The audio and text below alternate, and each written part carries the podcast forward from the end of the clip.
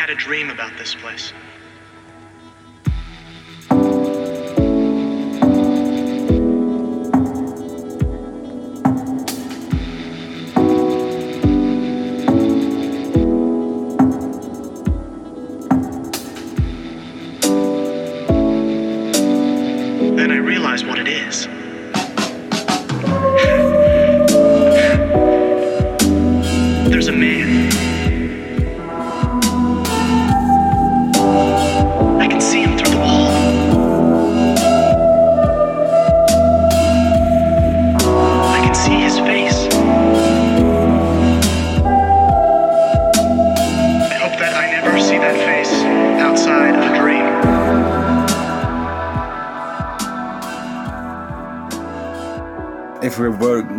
Then sort of yeah map out the narrative that might uh, tell us that story then well we see that the first week after the assassination you know when the country is practically on the verge of collapse i mean important people had in some cases been moved to safe locations and others have been informed to prepare for an evacuation should this turn out to be the beginning of a foreign invasion.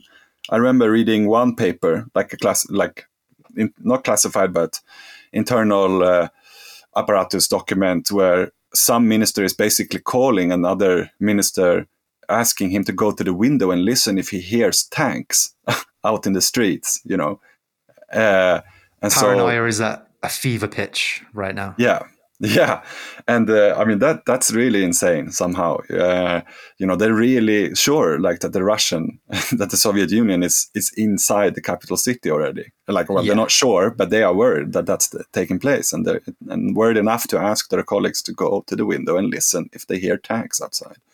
So i mean it is then in this milieu that the trajectory uh, of the official investigation and the general public narrative uh, follows, and I mean, this is yeah the media that we talked about, obviously, right? Uh, follows an all too common pattern then to those who are somewhat well versed in what it was that we just tried to describe, and uh, I sort of try to make um, a mind map, if you like, like uh, that this pattern is made up of uh, two phases, which in part includes two dual aspects. So this is this is the pattern of like a strategy of tension operation. Exactly. Yeah, yeah. And so the first phase is that of the P- PKK or the PKK, which is the Kurdish Workers' Party, and the so-called 33-year-old. Now these two aren't directly related, the PKK and the 33-year-old, to my knowledge, um, but they, um, as I'll explain, like in a bit, like if we once have this idea of a contradiction between the secret and the public police, we see how the secret police will much more favor a PKK lead or a PKK lead, uh, and the public police will much more favor the 33 year old. And so then we also have a second phase. Uh, after the failure of what we will tell you about, the Operation Alpha and Hans Holmér, that is the former head of the secret police who you know uh, takes over the investigation. More, I'll get to him. Uh, we will get to him. Um, his uh, uh, mm, after his failure, the PKK lead still continues on, but the 33-year-old has already been pushed out, and so he is replaced with Christer Pettersson.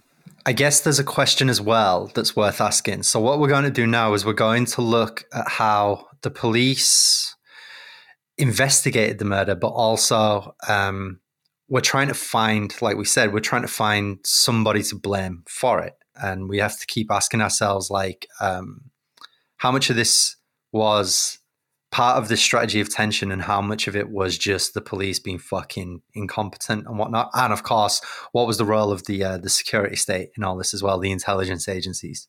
So a question that's worth bearing in mind is um, how likely do we think it is that the intention was always to blame the pkk um, or do we think that the pkk were kind of improvised as a scapegoat in the fallout um, and that maybe this was not quite as well thought out as maybe some of the the outrages in Italy had been. You know.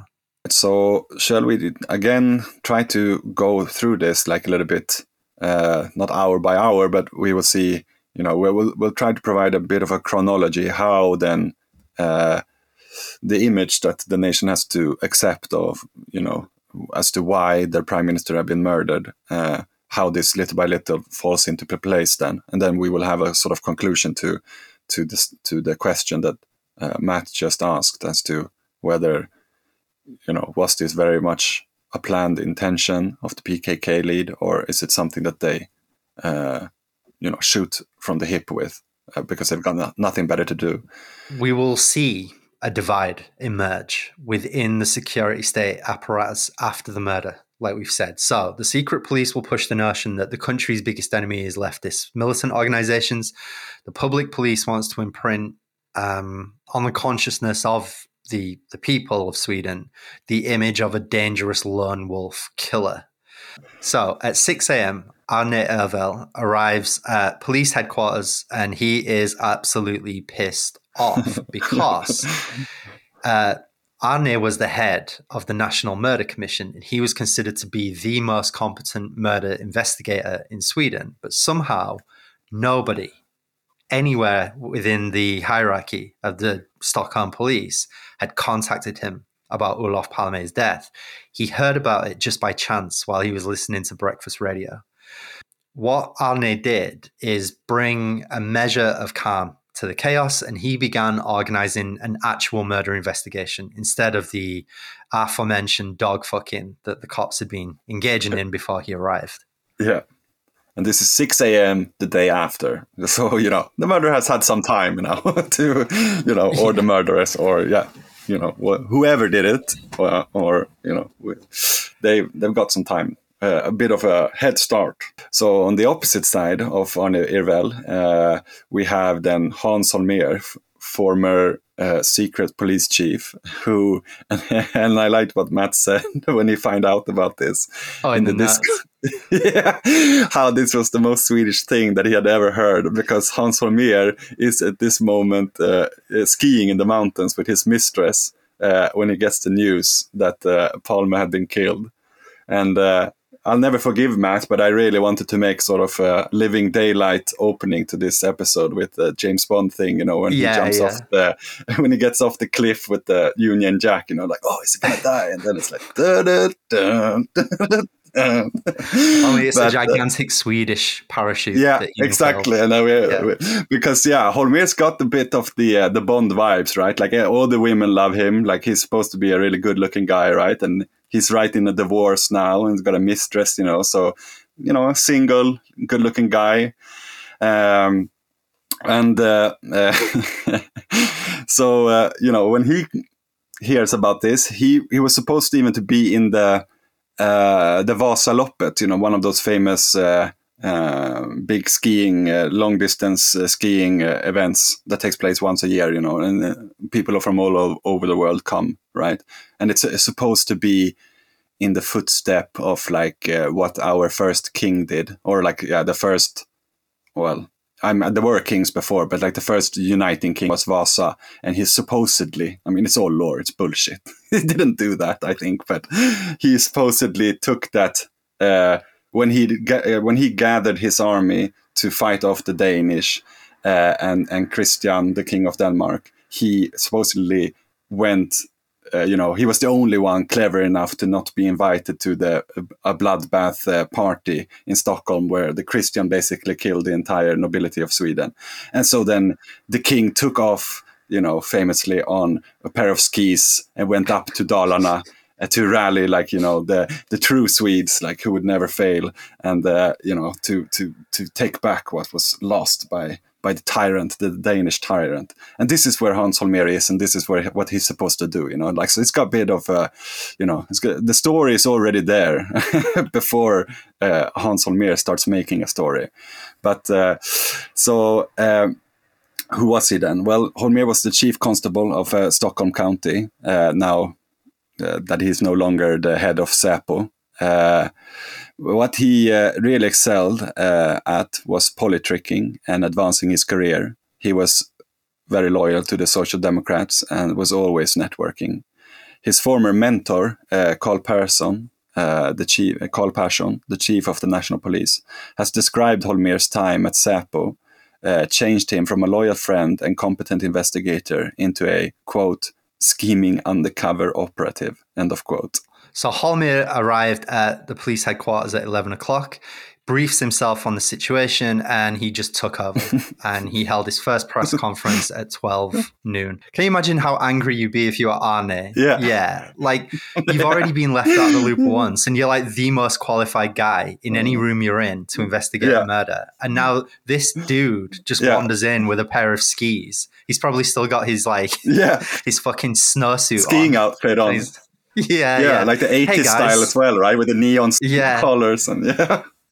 His mistress is waiting in the car, just smoking cigarettes. Right, right, right. That's what I'm thinking. Like, how do you have this much pathos? Like, yeah, because he's just spent the weekend with his mistress, right? Like, he, you know, within an hour, he's already holding his first press conference. He's, I'm well, I'm well equipped to solve this. Okay, we'll see about that. And there is every reason in the world to be suspicious about this, to be honest, Mhm. um, because he he took command of the murder investigation in what was basically a coup. Uh, he actually had no authority to supervise an operation of this nature, of this size and scale, and beyond anything else, he'd never even investigated a murder before. Yeah, So the obvious question is why was he allowed to take charge? And the answer is a combination of his political connections to the Social Democrats and a very deferential attitude from his superiors and from his colleagues as well. yeah. So, uh, for example, the secret police chief, another former secret police chief, uh, P. He said uh, of uh, Holmer, and, and here we have, you know, this is person number two, sort of telling us a little bit uh, about who he was as a person. Well, he said that, yeah, he was basically put in this possession as, uh, quote, a way for the Social Democrats to have Säpo incorporated into their own sphere of influence, end of quote. Yeah, because he'd already proven his loyalty, hadn't he, by um, making troublesome stories disappear as head of Säpo. He had, yeah, Troublesome stories for the government, that is. That's right. Yeah. I mean, basically everything we talked about in the end, when it got really dark in the north of Europe in the last episode, the uh, reason why, you know, more people weren't held accountable for that darkness was obviously that, you know, he was involved in covering up basically everything there the IB scandal, the illegal telephone tapping, uh, you know, uh, Geijer the Geijer involvement with the brothel and the you know possible pedophilia scandal. So yeah, uh, well, I mean, we'll get a little bit more into uh, uh, Holmer, like how he managed to do that as well. Like, I mean, he's not a Superman. There are other people involved as well, obviously. And uh, but as soon as he gets there, experienced murder investigators, you know, they're pushed aside, and the prosecutors' uh, ability to do the work they were legally entitled to do, um, that is to lead the investigation, was limited to was limited in practice. It is clear that the government supported Mr. Holmer uh, as head of the investigation. There is one person who lives with him at this time. Re- Remember, like you know, he's he's going through a divorce with his wife, so he's basically hanging out with his uh, guy, like his his dude, uh, who is Ebbe Carlsson, and he's a journalist, but he's just not any journalist. He also works for one of the big, if not the biggest, publishing company in Sweden and he's a sort of unofficial propaganda minister uh, for the Social Democrats. And so, you know, he obviously also helped out, you know, earlier with covering up the IB scandal and, you know, the Geijer and the brothel and everything like that. And he will also become instrumental in the second phase that we, you know, if we have this, the first phase when the PKK is the official lead, and then there's a second phase when Hans Holmér is, you know, put away from the uh, task force of the solving the murder basically uh, after his failure the pkk lead still continues underground um, and you know you know through other channels it is still being told as a real story to the public and ebbe carlsson is of course very much involved in this. Yeah, so Holmér's main idea is basically to claim that the PKK murdered Palme based on the link between PKK sympathizers and the murders of two defectors. We'll get to that in a second, but first, okay, why is the PKK such a big part of this story? So, as we've already said, PKK, Kurdistan Workers' Party, left wing. So, we'll just offer a brief historical digression here. Right. Sweden was the first Scandinavian state to recognize the Turkish Republic, and it signed a uh, what they called a friendship agreement with Turkey in 1924. So this is uh, just as Ataturk is making all his reforms and whatnot. Now, Sweden and Turkey, up to the present day, still consider each other allies. You know, Sweden has advocated uh, that Turkey should join the EU. Turkey is. It's a little bit ambivalent about the prospect of Sweden joining NATO, but we don't need to get into all the reasons for that. Anyway, in the 1980s, the Turkish state had launched this really harsh and violent crackdown on the Kurds. Um, and I suppose you could say, when isn't it launching a harsh and violent crackdown on the Kurds? Yeah. But it, it's interesting because, you know, it's like counter guerrilla and, you know, the Turkish deep state was like running this, you know, the Grey Wolves and everything, their version of Gladio. So yeah. Sweden became a refuge for Kurdish dissidents fleeing Turkish state repression. And it wasn't only PKK members who made it to Sweden. Uh, there were Kurds who were against both the Turkish state and the PKK. They also fled to the country. And then in 1984 and 1985, two ex PKK members, and forgive me if I screw these pronunciations up, but uh, they were called Enver Ata and Semir Gungo they were assassinated on the orders of Abdullah Öcalan. Uh, and of course, we'll know that Öcalan is like the, the head of the PKK. So Sweden designated the PKK as a terrorist organization. And it's fair to say that this was probably more as a way to appease the Turks than anything else. So Öcalan's ex-wife, uh, Kesia Yildirim, she also lives in Sweden she was exiled from the PKK by Abdullah and she founded a splinter group in Sweden. Now, interestingly, when Öcalan was arrested and tried for treason in 1999, he actually said that his ex wife was behind the Olof Palme assassination. But I don't think he was. That's some accusing. There. Yeah, that's quite yeah. a big accusation. No. Is that I don't think he's right. I think that's divorced guy energy, to be honest. Holmér then was very keen to push the idea that Palme's murder was a revenge attack for the arrest of the PKK assassins who'd clipped Ata and Gungo. Uh, Holmér also had the government's backing to pursue this theory despite a complete lack of evidence, and he made it his mission to paralyze the investigation with this theory for months. Fucked it right up. Right it's basically for the entire year. Well, until, until the end of the year, at least. Uh, yeah. And uh, so our good friend, the uh, investigative, investigative journalist Jan Guillou, uh, you know, that's a man who had been uh, imprisoned, imprisoned for revealing the secret anti-communist IB organization from the last episode. Well, uh, he put aside his critical work of Olof Palme, who is now dead, and instead argued that the police were, as usual, conspiring against immigrants and leftists. Guillou made Holmér appear as a self-absorbed conspiratorial buffoon, which of course is how Holmér likes to think about Guillou. Uh, but uh, now the tables are turned. Holmér then, you know, he carries out his uh, reconnaissance work against the Kurds systematically over the year, but was constantly under attack from the media, uh, prosecutors, and it seemed parts of his own organization. According to him, uh, as he starts building up the case for his Operation Alpha, Operation Alpha, which is like it's a name suitable for this guy, I guess. You know, we already talked a little bit about like his pathos.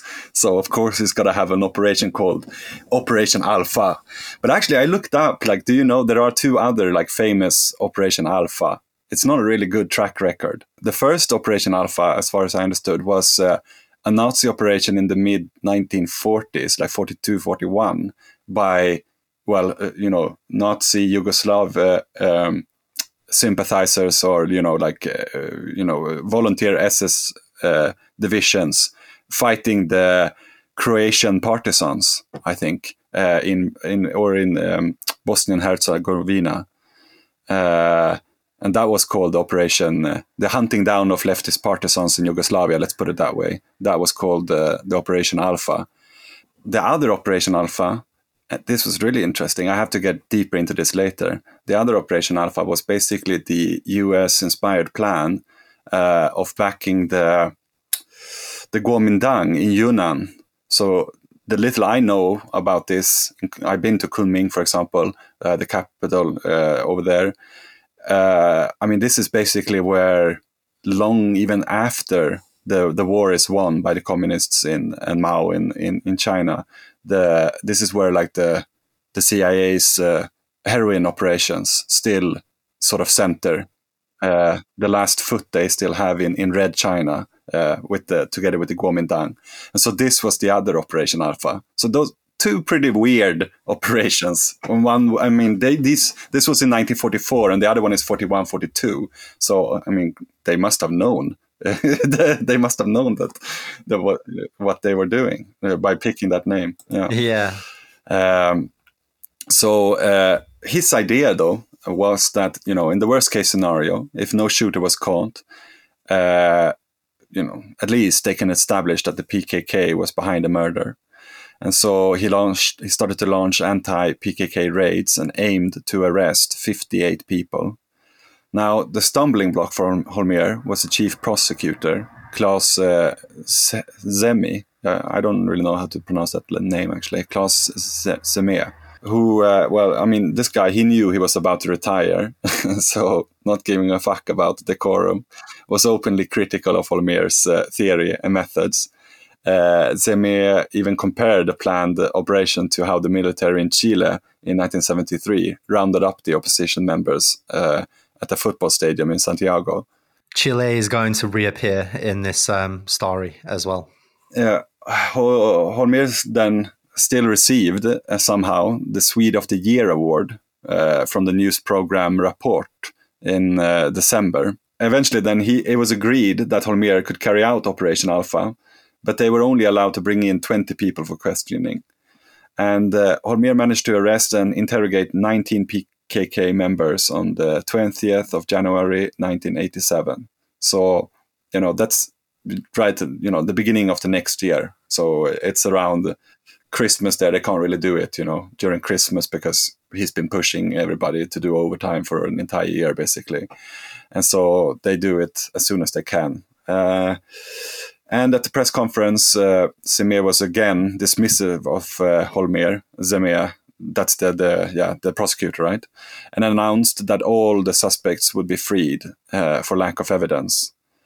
Now, I know that some of this still kept on going. Uh, for example, because it was a really strange law. It was this terrorist. Uh, uh, the well, the first Swedish terrorist law came like in '73, I think it was, and it was this law that they used. And this is a w- really racist law because basically you couldn't be a Swedish terrorist. This was like a law that uh, it was designed so that only uh, uh, immigrants could be prosecuted in this way.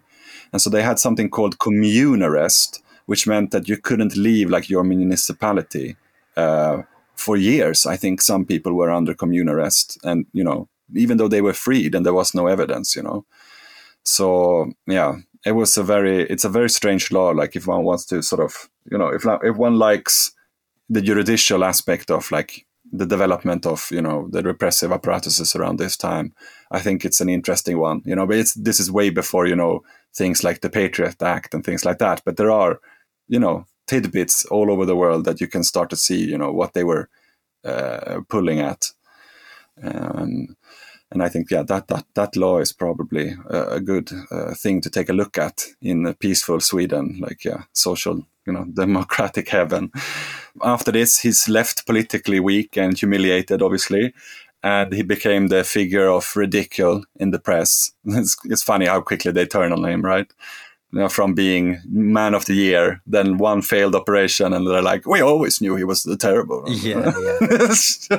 okay, sure. Now, uh, then, uh, two weeks later, on uh, the fifth of February, Hans Holmér resigned as leader of the investigation, and a month later, he resigned as county police chief. But uh, I will not. I will not go to sleep uh, crying about that.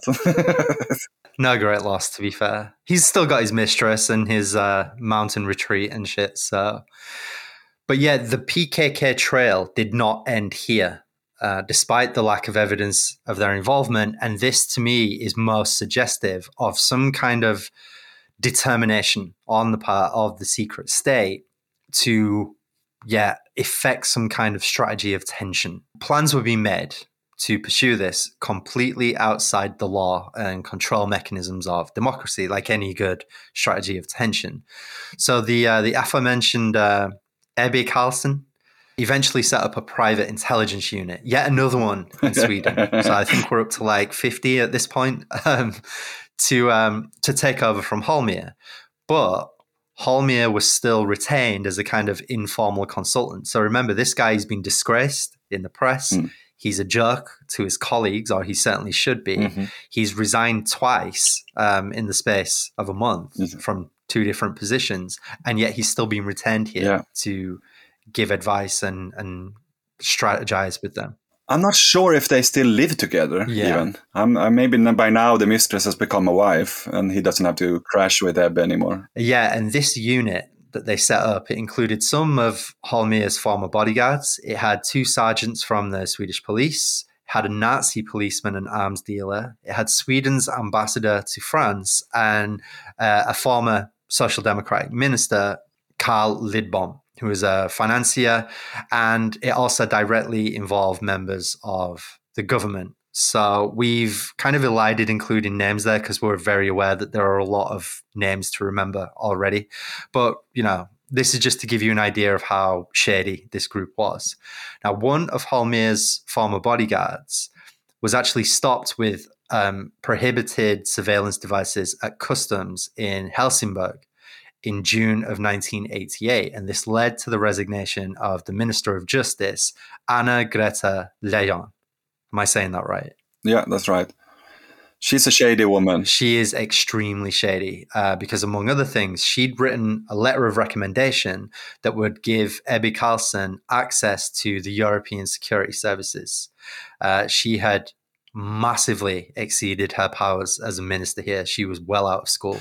I think uh, Anna Greta Leijon, actually she was. Uh, me and Sebbe started looking into her a little bit more now. Like she was also a part of the, you know, that aforementioned terrorist law when it was set up about ten years earlier, or like in the beginning of the seventies. She was a part of that. Yes. And as we will see later, um, uh, with the South Africa lead, she also seemed to have worked for the uh, uh, Social Democratic uh, Party in South Africa uh, in London in 1963, in the summer of 1963. So I don't know what that means, but she is shady.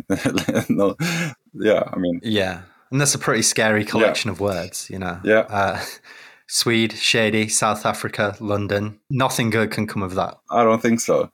And I mean, there's some other people involved in that group as well, you know, uh, that are connected to, uh, yeah, that, that police uh, officer we talked about before, Östling, right?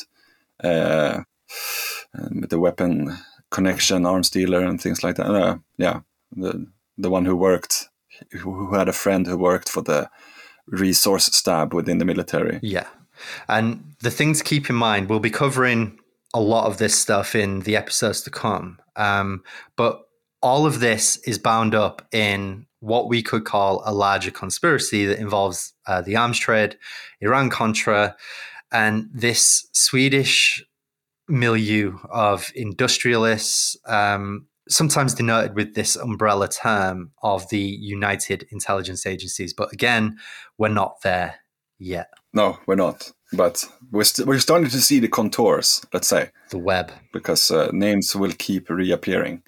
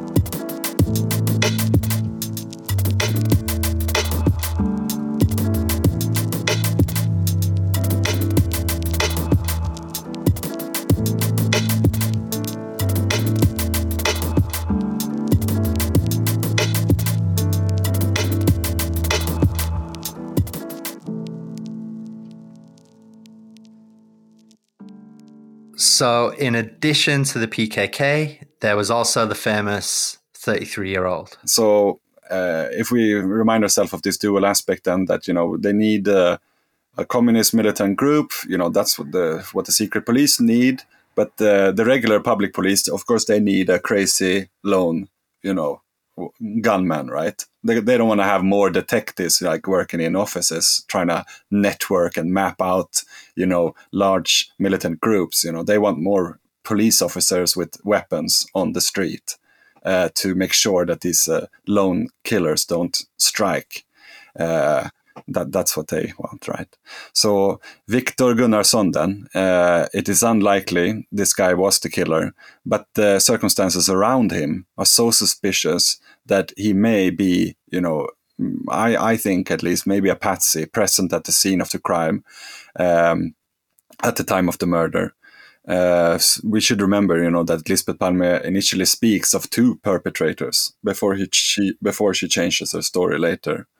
Now, uh, Victor, he turned out to be a member of the European Labour Party, the EAP, which is, you know, a right wing political organization, despite this very leftist name. And contradictions like that, you know, it shouldn't come as, you know, it will, it will, should, it should come, a, come as less of a surprise than that this is the Swedish branch of the LaRouche cult, uh, which he'd been kicked out of in 1985 we're building up quite a list here. You know, we've got like all the classics are playing on the jukebox at once. Now we've got a member of this hard right political organization that has a fake leftist name, and it's also the Swedish branch of yeah the LaRouche cult. I mean, fucking hell. Yeah, why is he there at the scene of the crime? What's he doing? Yeah. So, and I mean, it gets better with this guy because sources claim that he was at the you know the same cinema as the prime minister uh, he was unable to account for his whereabouts and has apparently lied to the police on a number of crucial points. Uh, he owned a grey cap and a coat similar to the killer's, uh, killer uh, or killers. Uh, as an employee of several different private security companies, he had received weapons training and knew how to handle a revolver.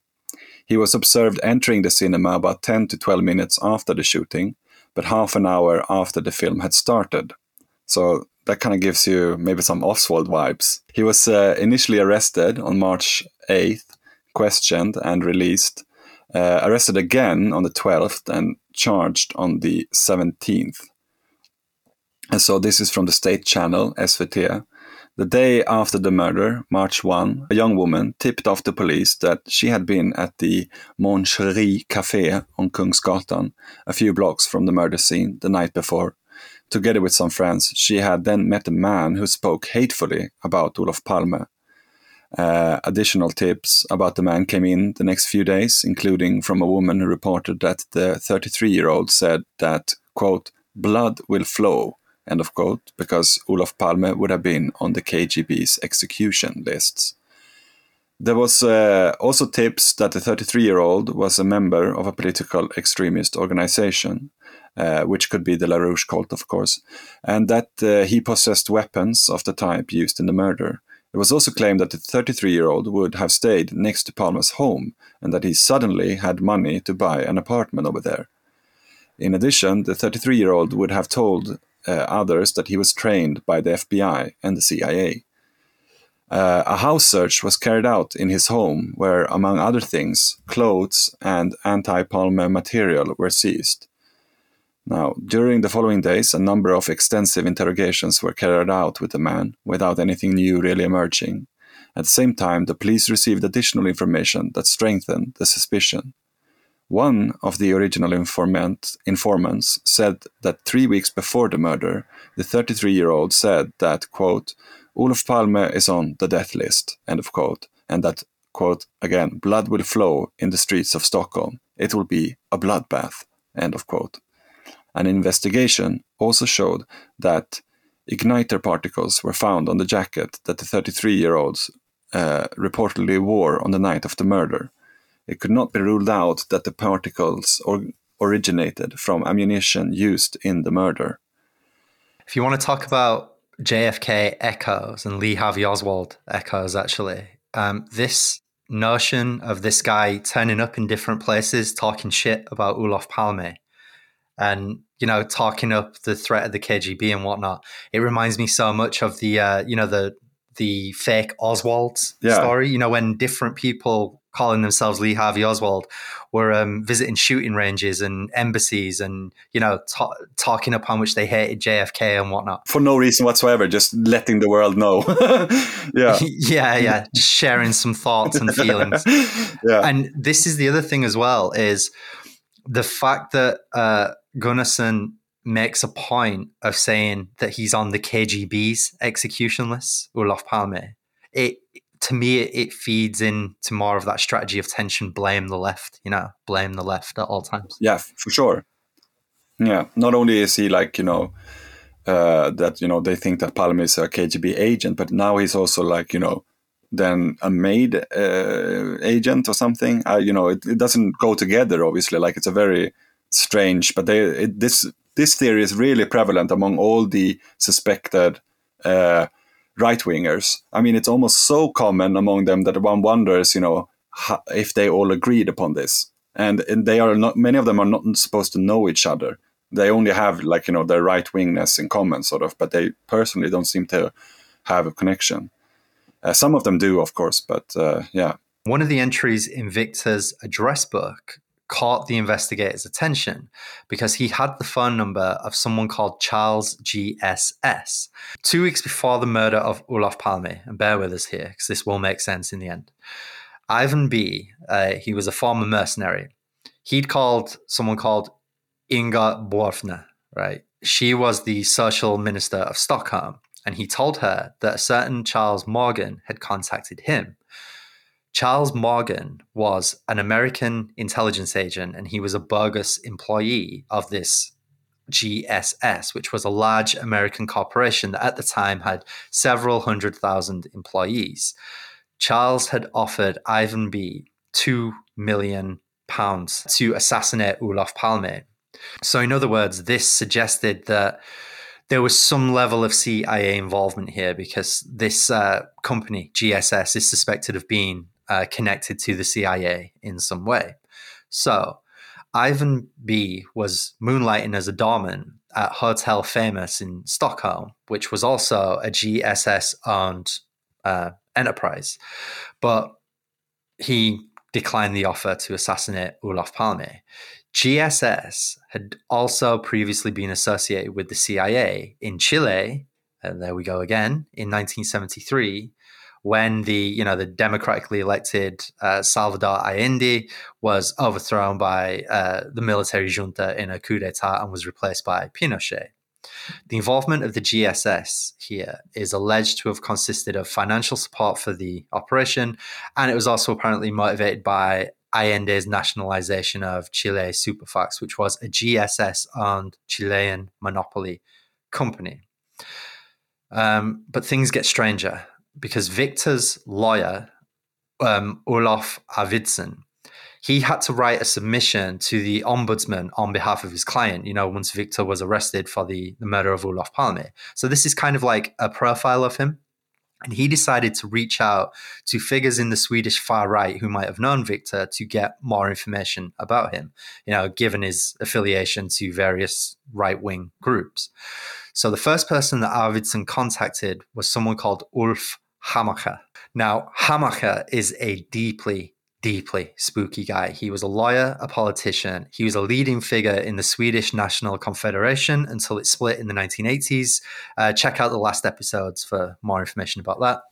He was also the chairman of Yeah, Ung, Unga Svenska Klubben. Yeah. there we go. Yeah. He was a conservative men's club. He was highly active as well in the World Anti Communist League.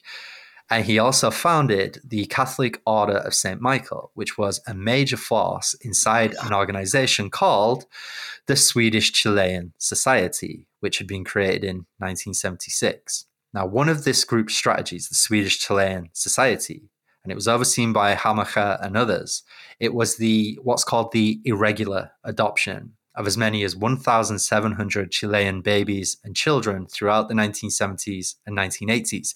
The peak years were the years between Olaf Palme's terms um, and with the intention that this would forge closer ties between Sweden and Chile and soften the Pinochet regime's image in Scandinavia. You know, look, they can't be ruthlessly oppressing their people. They're letting these babies find a new, happier life in social democratic Sweden. You know, how bad can they be? So I found this on a Spanish website called uh, Interferencia. Quote, the Sweden Chile Society was the entity in charge of generating the pro dictatorship campaign, acting as a bridge between the Pinochet regime and the Swedish Adoption Center. This organization is described as right wing extremist. Its director is an important member in the Swedish pro Nazi party, the National Union, and its secretary at the time was an activist within the fascist New Sweden movement. As if all of this isn't fucking crazy enough, Hammacher is also said to have passed information to um, Säpo about the PKK, while Holmér, who was himself a former boss at Säpo, had been pursuing this theory. So basically, he's feeding uh, tip offs and leads to bolster the PKK theory.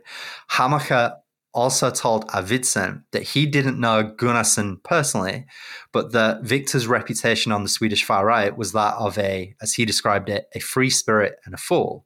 And Hammacher also supplied information concerning errors made in the police investigation of Victor.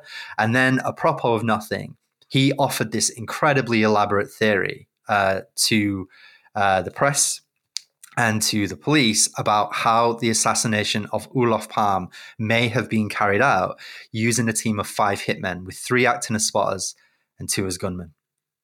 I need a cigarette after that. I mean, I didn't even finish reading this when you put this in the notes, and now I don't know, man. Like the you remember I told you about this strange thing about the glasses that we agreed upon was some, you know, it's one of these tidbits that you come across in research time and time again where you just don't know what to think about it. But now with this fucking Hammacher appearing to be some kind of, you know, you know, false, you know, trace uh, you know, like I'm thinking Hansel and Gretel or something, you know, like he putting out these weird tidbits that are not supposed to make sense. This makes way more sense. Yeah, he's a disinformation agent. Yeah, because the the thing is that two diff, uh, like I don't know how many people in total, but I've read uh, at least two who directly cite this uh, talk about Glenn Miller glasses. The Skandia man refers to himself having worn Glenn Miller glasses. And some other person who talked about the walkie talkie uh, man on the uh, Gamla Stan subway station. And so that, you know, that's another part of uh, uh, uh Stockholm. And most likely could not have been the Skandia man because he was either at Skandia or he was out having lunch or yeah, unlikely that it's him. Yet somebody over there makes the exact same reference uh, in a police report saying that somebody uh, with Glenn Miller like glasses were talking in a walkie talkie and seemed to be following uh, Olof Palme and Lisbeth Palme. Then, uh, after the murder, some Glenn Miller looking glasses are found with the exact same uh, you know prescription and, and, a very particular prescription that uh, the Skandia man had. And then it was found out that they actually belonged to Bing Bing Bing, a Chilean right winger who pretended to be a communist. Oh, and now this makes fucking sense. I had I I was like, this is a ridiculous thing. Why should we keep this in here? Now this makes sense, man. What? I mean, to me, it goes back to first principles. This was something that uh, I've been sort of developing this theory more and more. And when we did the octopus series, it really crystallized it for me and, and Ben as we were going along there, which is the cover up doesn't work. There's no point trying to cover anything up. But what does work is letting everything out there. Don't just plant fake clues at the crime scene, plant real evidence as well. Like, don't just give disinformation to the press and to the police. Tell them real things as well. Give them so many truths that it becomes indistinguishable from the chaff, from the white noise. Just flood the airwaves with absolute chaos. Let it all hang out there. And it will drive people insane trying to pick their way through it, you know? Yeah, quantity over quality. Like, don't try to make something elaborate, just flood. I think this must be, you know, essential to the strategy of tensions as a whole as well, right? Because as yeah, we I said, think so. when you start to try, you know, you try to start making sense as to why certain people were killed and, you know, what kind of like, you know, intrigues might they have been involved in.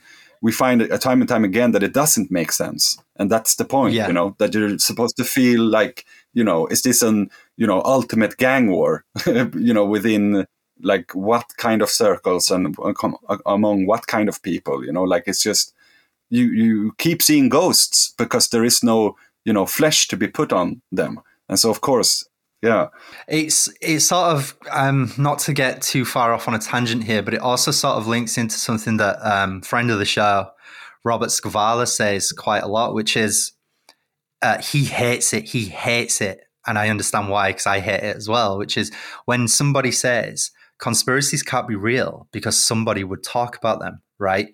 And what he always says, and he is one hundred percent correct, is people always fucking talk about this shit, but because there's so much other information around it, it just gets ignored. It's still just one part of a, a huge universe, a constellation of information, you know. and and what yeah many times you're just left with this sort of question you know like what i mean what what should we you know what what should you do then like what what can you do when, when you know like What can you yeah i think rather the question should not be like you know oh the, the conspiracy can't be true because nobody talks. No it's rather that even though people do constantly talk what we see rather than you know official investigations or trials is pretty long lists of people going missing again and again who, who wanted to say something. I mean there's no case again of these you know ones that we're pointing or that you just pointed towards where we don't also find you know an appendix of mysterious deaths of people who have had another story. Uh, and we will, we will of course have one for this uh, for this uh, uh, murder as well. Of course people talk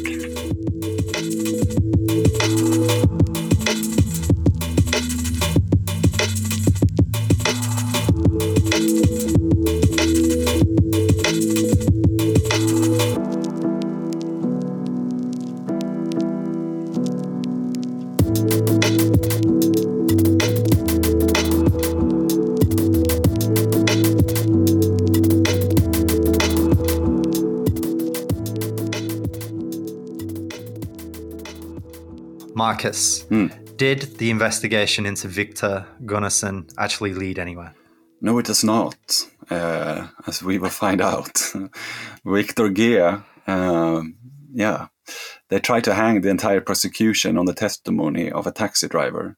So, sometime between 2330 and uh, 0030, on the night of the murder, the driver had been stopped uh, by a man on Döbelsgatan in the neighborhood of the murder scene. The taxi driver's account was very dramatic. Uh, a man ran up nervously to the window on the passenger side of the car, panting and stressed. He pulls on the door to enter the car, saying, quote, drive me anywhere, as long as you drive away from the area, end of quote. Uh, the taxi driver then refuses, obviously, uh, and uh, uh, Uwe Mo and Gustafsson, two experienced uh, detectives, go to this go to his home and show him a photo, the taxi driver's home, and show him a photo of a number of people, including Victor G. The taxi driver cannot clearly identify him, so the next day he is taken to the police station for a classic electoral confrontation. Yeah. And so the cops release uh, Victor, and a few months later, the preliminary investigation is closed. And despite this, the police still tap his phone for a very long time.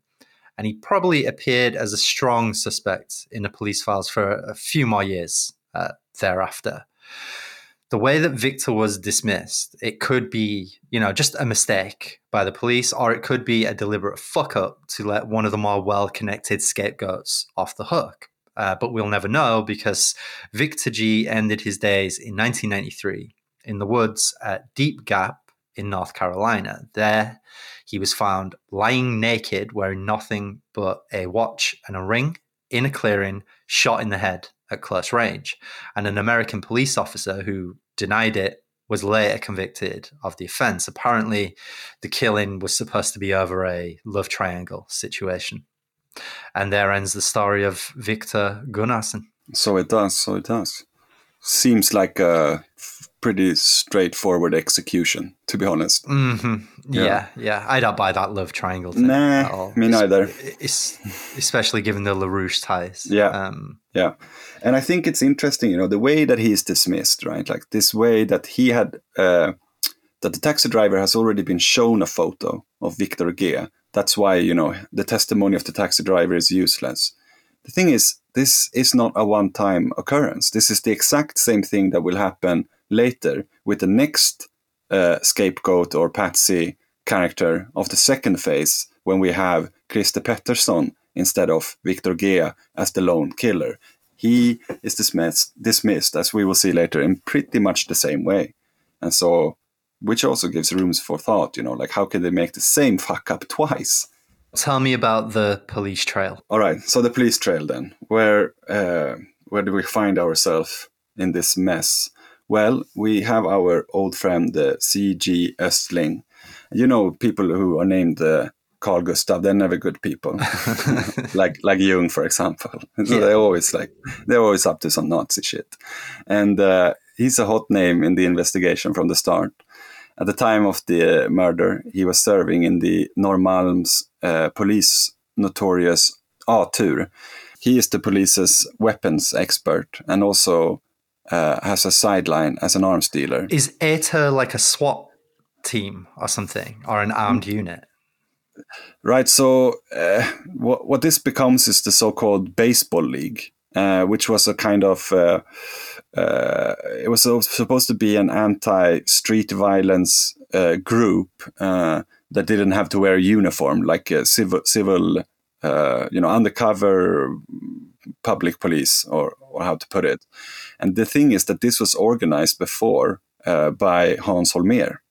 And so these people who were in this baseball league, they were all connected to uh, Hans Holmér in this way, and many of the others, you know, because Östling is sort of the, the, the head guy in this group, and it becomes a kind of, well, it it becomes a, a a Nazi faction within the police, you know, because they have like you know authority to do uh, police work when not wearing a uniform, so they can you know claim you know they, will they'll just beat up anybody in the street. And you know and we find actually that they even uh, tortured somebody to death uh, because they they had these rooms that weren't at the police you know headquarter where they you know could put people in officially to you know make sure that they weren't a danger to to the immediate let, us say that they you know they have often these uh, rooms closely connected to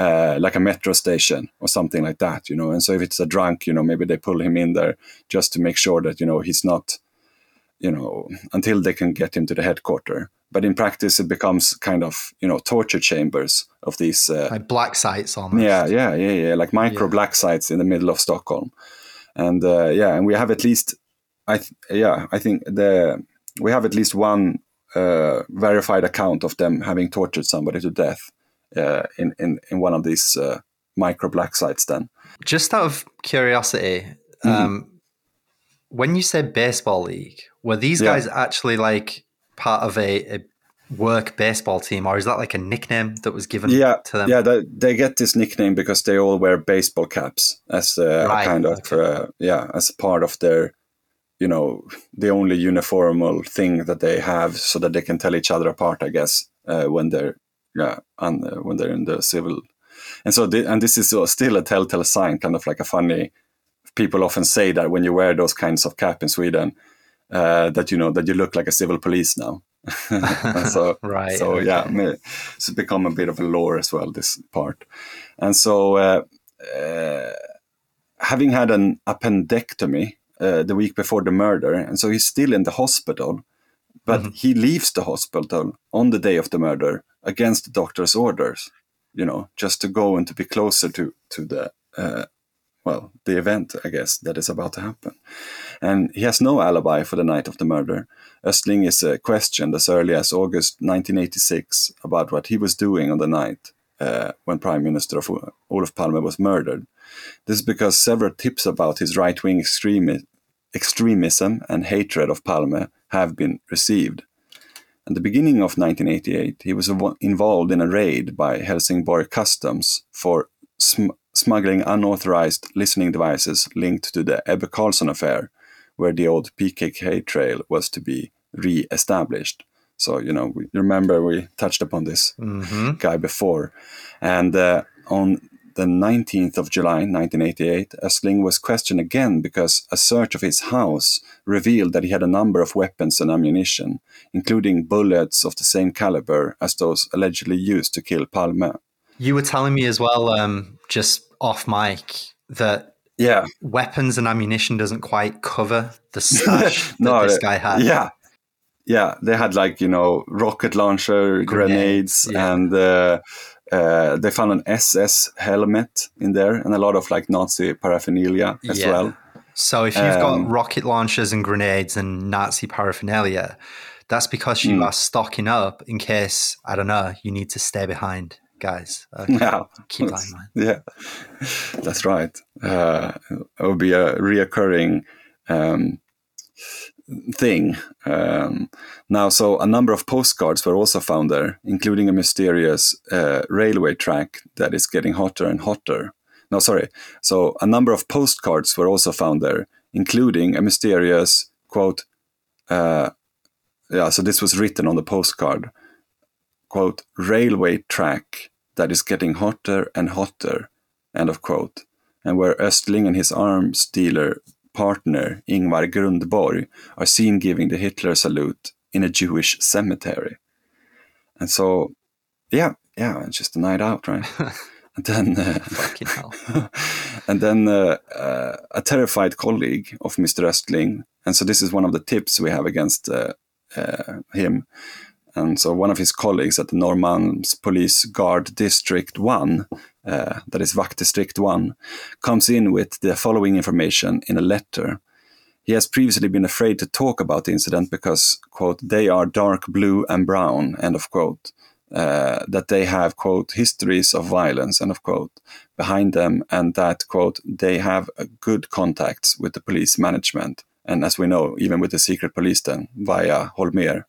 You know, that's not the only tip that, that comes in uh, to uh, uh, or about Östling. And as you'll recall from before, you know, like all these tips about any police was directly sent to uh, the secret police for some yeah, reason. So they're controlling all the information that's coming in from witnesses and leads and yeah. informants. So even though they don't have an official title of a police lead, they seem to have had an unofficial title because everything that was categorized as part of the police lead were sent to the secret police. So you know, there's a little bit of a double, you know, mm, what do we? I don't know what to call it, but yeah, you, you can think of this as you like, as you like to say. So six months after uh, the Palme murder, uh, I was in charge of a radio car. So this is, you know, him still talking now.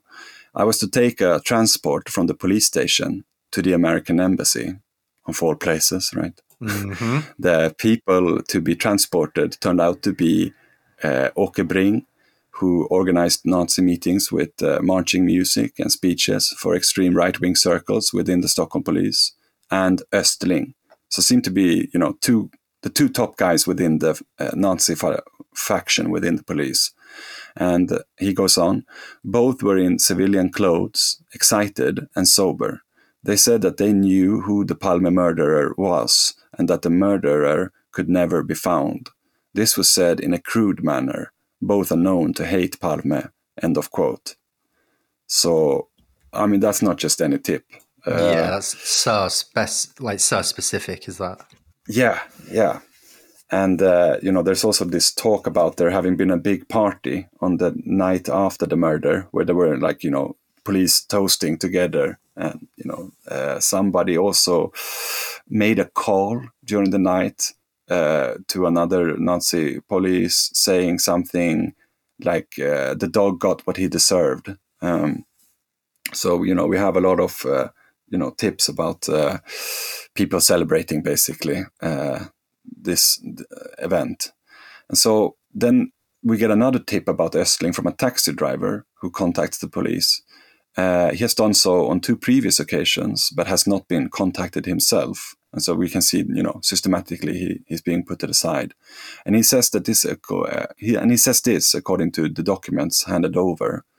Quote, a telephone call was received by KVC in which the complainant th- uh, thought he recognized a taxi passenger as the picture of former police officer and arms dealer Östling published in the newspaper recently on the night of the murder. Uh, UL, the, that is the taxi driver, picked up the above mentioned man together with another man in his 30s at the junction of Malmskillnadsgatan, Mester Samuelsgatan, about 400 to 500 meters from the murder scene. UL, the taxi driver, estimates that this happened about four to five minutes after the murder. The drive went to Duvnäsgatan, very close to Östling's home, uh, and both seemed nervous and behaved strangely. End of quote. Östling was actually interviewed by other cops, but he was never questioned with regards to these two specific tips. Now, others might have been involved in a Swedish far right support cell on the night of the murder. The following names that we're going to go through were all members of this cell, including Östling, um, and this cell was called the Stockholm Defense Shooting Association, which was a group of about 18 people with police and military backgrounds who trained in real command and street fighting. Anyone who's listened to the uh, Belgium episodes of the show, you'll hear some very interesting echoes and resonances here. So, shooting associations in a country like Sweden with pretty strict weapons laws. Um, now, according to the little that we do know about the stay behind networks, shooting associations are how the first cells of Gladio were organized. You know, it was one of the the first methods they used to find people who had the means and the motivation to uh, be recruited into the stay behind networks. Antti Avsan is there. Uh, he is the man who was recognized by a Finnish woman a few minutes before the murder. He was standing in the Dekorima corner at the murder scene with a walkie talkie in one hand and a weapon in the other. Is this the guy who the girl Katja recognized from the gym? That's right, yeah. Yeah, okay. Ingvar Grundborg is there, uh, an arms dealer, companion of Östling, who we talked about before, who at the time of the murder was employed at the Swedish telecommunications agency and had the opportunity to bug Olof Palme. There's also Claes Djurfeldt. He was a police colleague of Östling, and he also was a great Palme hater. Uh, he was released from the 3230 police bus on David Bagares Gata to move his wrongly parked car, and he found himself directly in the killer's escape route just as the shots were fired down at Sveavägen. Then we have uh, Ulf Helin, who should also have been on duty in the uh, 3230 patrol bus, but who accidentally requested uh, quote unquote internal service and becomes the one who triggers an obvious delayed murder alarm. So he is moved basically from being a man on the street to then, even though you know they are, that's the thing, right? These are all, or many of these people are all the team who usually serve in a specific police bus. And now they got one of their guys moved over into the internal service. And he is involved in what we discussed in the very beginning of the episode the intentional delays and, and things like that. Uh, we also have Kjell Östling uh, in the picket bus 3230. He was the one who let Djurfeldt go free on the hill where the murderer came up the stairs, you know, while fleeing the crime scene, uh, while he let the picket bus wait, hidden in a gateway. Then there is Per Arvidsson, and uh, another FMV, that is, you know, the Swedish Defense Material Administration, like the resource stab of the army. Uh, employee and friend of Östling, who visits him on the night of the murder and is the one who is accidentally called in to examine the murder bullets first of all even before the police. This was what we touched upon earlier, right? Yeah. And then we have Sonny Björk, who is the police officer hired by Holmér and the Palme investigation as a weapons expert. So, the reason why the policemen appear and why they've been questioned in relation to the investigation generally consists of being, in one way or another, connected to far right wing National Socialist factions within the police that have voiced extreme hatred and sometimes a will to kill the uh, the prime minister, or it's because some of them were actually there on the night when it happened. Um, the most famous of these allegations is a large police dinner party, which Marcus mentioned earlier, which is when a toast was held in honor of the outcome, as well as uh, this mysterious phone call between two police officers on the night of the murder, uh, saying that Palme had received what was coming to him. So other theories surfaced as the months and then the years ground on, and we will be covering these in more detail in the next few episodes. So if you are sat there listening to this and you are angry that we've not touched on your favorite theory yet, don't worry, it's probably coming. Or if you feel uh, very confused and you don't really know what to make of this, you know, police lead, and you know, wondering if what you know, maybe it is a cog that connects into something else, you know. I kind of cottage industry of amateur sleuths uh, called Marcus. Privatspanare. Yeah, so that's kind of like the Swedish word for gumshoe, I suppose. It grew up around the Olof Palme murder case, and their theories would eventually expand to implicate everyone and everything from the CIA to South African intelligence to uh, Andrei Tarkovsky. That, that's a real theory that some people have, by the way.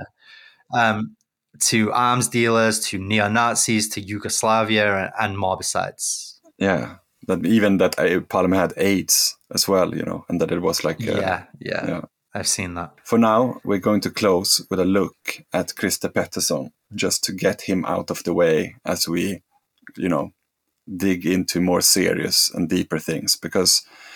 Pettersson, as we've said, uh, you know, he was nothing but a low-level crook with a violent history and mental health problems, who was uh, nursing abuse uh, and drug addiction.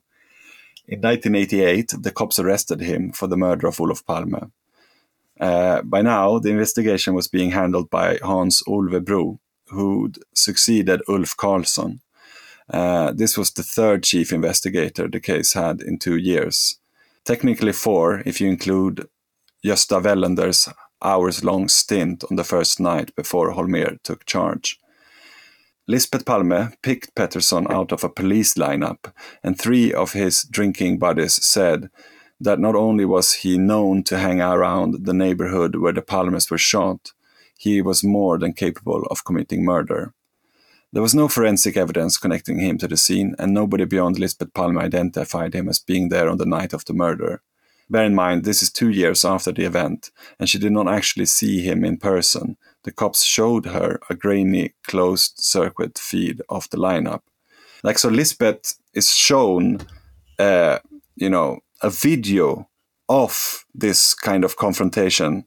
Uh, and uh, the thing is, everybody except Christer Pettersson in that lineup um, is a police or fireman. So, you know, he's already standing out. And he's the only one who's not wearing black shoes. So, another thing that makes him stand out. And the third thing is that Lisbeth has already been told that the suspect is an alcoholic. And so, when she points him out, she says, Well, it's clear to me who, or it's clear to anybody who in this lineup is an alcoholic. And that's sort of how she makes her decision. And this is why later he, Christer Pettersson is also acquitted. And again, that's what I was referring to earlier as being very similar kind of a, you know, acquitting as that which took place with uh, the 33 year old. Yeah. And additionally, uh, yeah. Uh, Pettersson said he'd mm. actually liked and respected Palme and he had no reason to want him dead. Mm. But the pressure by then was indescribable to close the Palme case. And his trial lasted about seven weeks. And in July of 1989, he was convicted and sentenced to life in prison. But his lawyers appealed, and Pettersson was almost immediately released. And he was then paid £38,000 uh, compensation and kind of eked out a living selling interviews to magazines and TV shows. We do recommend that you try his custom drink uh, called the Killer. so what you need to do Yeah. is get some Baileys and get some vodka, and put a shot of each into a glass uh, on ice. And for additional fun, drink every time I mispronounce a Swedish word, and double the shot and drink if I get it right. And you will be hammered by the end of not just this episode, but any of the episodes. You know. yeah. And- we'll see what you get up to. then. Yeah. Um, and that's pretty much it, really, for Pettersson. Although there is this very odd tidbit from a Guardian piece on the murder that was published in 2019. They're talking about the uh, the amateur detectives, you know, the gumshoes, and they say these are people who have devoted significant chunks of their lives to finding a solution to the case. The first of them emerged in the wake of Holmér's failed raid on the PKK and was sometimes accused of harassing witnesses and interfering with the official investigation. Many of them used live reenactments at the scene of the murder as an investigative tool. Monson recently described these reenactments to a reporter as a mix between seance and ceremony, one of the strangest things I've ever experienced. At one meeting of the Gumshoes in 1998, Christer Pettersson reportedly showed up. He drank several rum and cokes, claimed that Palme was killed by a group of right wing Italian Freemasons with links to the mafia, told sex jokes, and left. So, who might these right wing Italian Freemasons with links to the mafia be? As propaganda it, which is yet another stay behind reference. Now, whether Pettersson actually knew anything solid about the links between you know, the NATO stay behind network and the Olof Palme murder. That's impossible to say. You know, he may have just done his reading, but let's not forget that Licio Gelli did actually write to a Republican functionary uh, in America after Olof Palme's murder with the phrase, uh, tell the white rose the Swedish tree has been felled. And in some accounts, the white rose is supposed to be Poppy Bush. But there was one very strange character who kept reappearing in the press and in the police files in the months and the years after the murder. And he was much more enmeshed in a web of stay behind and far right connections. He ended up telling conflicting stories about what he'd been doing on the same street as Olof Palme that night, what role he played in the attempts to resuscitate him, what he'd said to the cops, and so on. He was a graphic designer for a company called Skandia, and his name was Stig Engström. At one time, he'd been employed by the Swedish Defense Material Administration, as was the aforementioned Per Arvidsson. Engström's best friend was a fanatical Americanophile who, according to the family, did a part of his paratrooper training in the US. This is from a journalist called Stefan Kangas. Quote, with his military background and familiarity with the social codes of the upper class from his time in boarding school, Engström moved freely during the 1980s in elite circles in Stockholm and also amongst those who were openly hostile to Palme, circles that were often one and the same. He frequented dinners honored by the participation of diplomats, colonels, and business leaders. In his spare time, he sometimes handed out flyers spewing hate against Olof Palme and wore pins with Palme caricatures and more Lee Harvey Oswald references and echoes there. So, given the milieu that he moved in, and given his connection to the Swedish Defense Material Association, Engström has now become the prime suspect in the murder of Olof Palme. The only problem is, he's been dead for 23 years.